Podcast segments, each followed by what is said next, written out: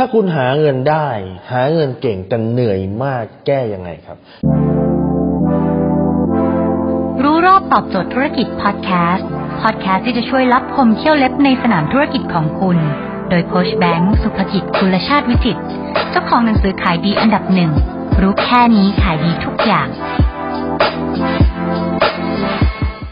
หลายหลายคนหาเงินเก่งไม่หาเงินเก่งนะแต่เหนื่อยสายตัวแทบขาดเลยครับ แก้ยังไงแก้แบบนี้ฮะข้อที่หนึ่งเลยคือ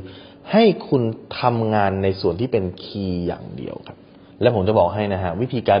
เปลี่ยนองค์กรคุณนะครับ คือบางคนมีนิสัยแบบนี้ มีนิสัยแบบที่จ้างคนมาทำงานแทน เสร็จแล้วคุณก็ต้องไปคุมงานเขาอีกทีหนึ่งหรือถ้าเกิดคุณคุมงานไม่ได้ คุณก็ต้องจ้างคนมาคุมแล้วคุณก็คุมคนที่คุมงานอีกทีหนึ่งคือสุดท้ายแล้ว คุณต้องเข้าไป work ให้ได้อะมันไม่ได้เกี่ยวกับระบบงานนะมันเกี่ยวกับนิสัยส่วนตัวที่คุณชอบเข้าไปยุ่งเกี่ยวกับทุกเรื่อง คุณต้องกล้าปล่อยวาง คุณต้องกล้ามั่นใจในมืออาชีพที่คุณจ้างมา และ วิธีการคือให้คุณสปริตหรือให้คุณดึงธุรกิจของคุณมาเป็นธุรกิจที่คุณสามารถโฟกัสส่วนที่เป็นคีย์อย่างเดียว สมมุติว่าคุณทำธุรกิจที่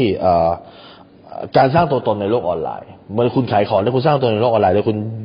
ดึงตัวตัวดึงตัวคุณเองเนี่ยออกมาเป็นตัวตน งานคุณโฟกัสเรื่องเดียวครับ คือการออกหน้ากล้องการมีตัวตนในโลกออนไลน์เรื่องอื่นคนอื่นจัดการให้เพราะจุดที่เป็น 80%ของการปิดการขายคือคนที่อยู่หน้ากล้องครับ เมื่อ 80%ของการเปลี่ยนขายคนที่อยู่หน้ากล้องคุณรับผิดชอบทำงานแค่ 80%ตรงนี้ครับ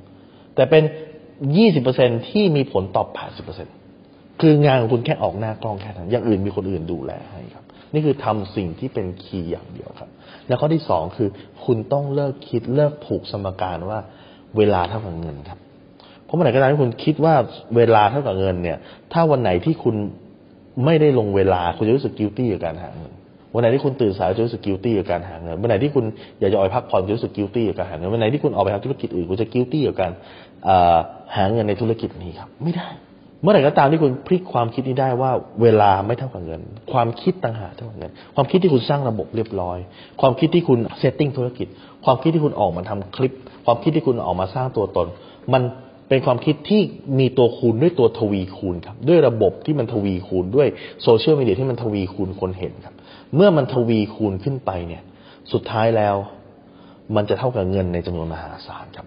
ดังนั้นสรุปสองข้อข้อที่หนึ่งคือทำสิ่งที่เป็น key ถ้าเป็นไปได้คือเปลี่ยนมาเป็นการใช้ตัวคุณนี่แหละครับ เป็นอินฟลูเอนเซอร์เมื่อตัวคุณเป็นอินฟลูเอนเซอร์เนี่ยคุณรับผิดชอบเฉพาะงานที่เป็นงานออกหน้ากล้อง งานที่เหลือให้คนอื่นจัดการให้ครับ และข้อที่สองคือ เลิกความคิดว่าเวลาเท่ากับเงินครับ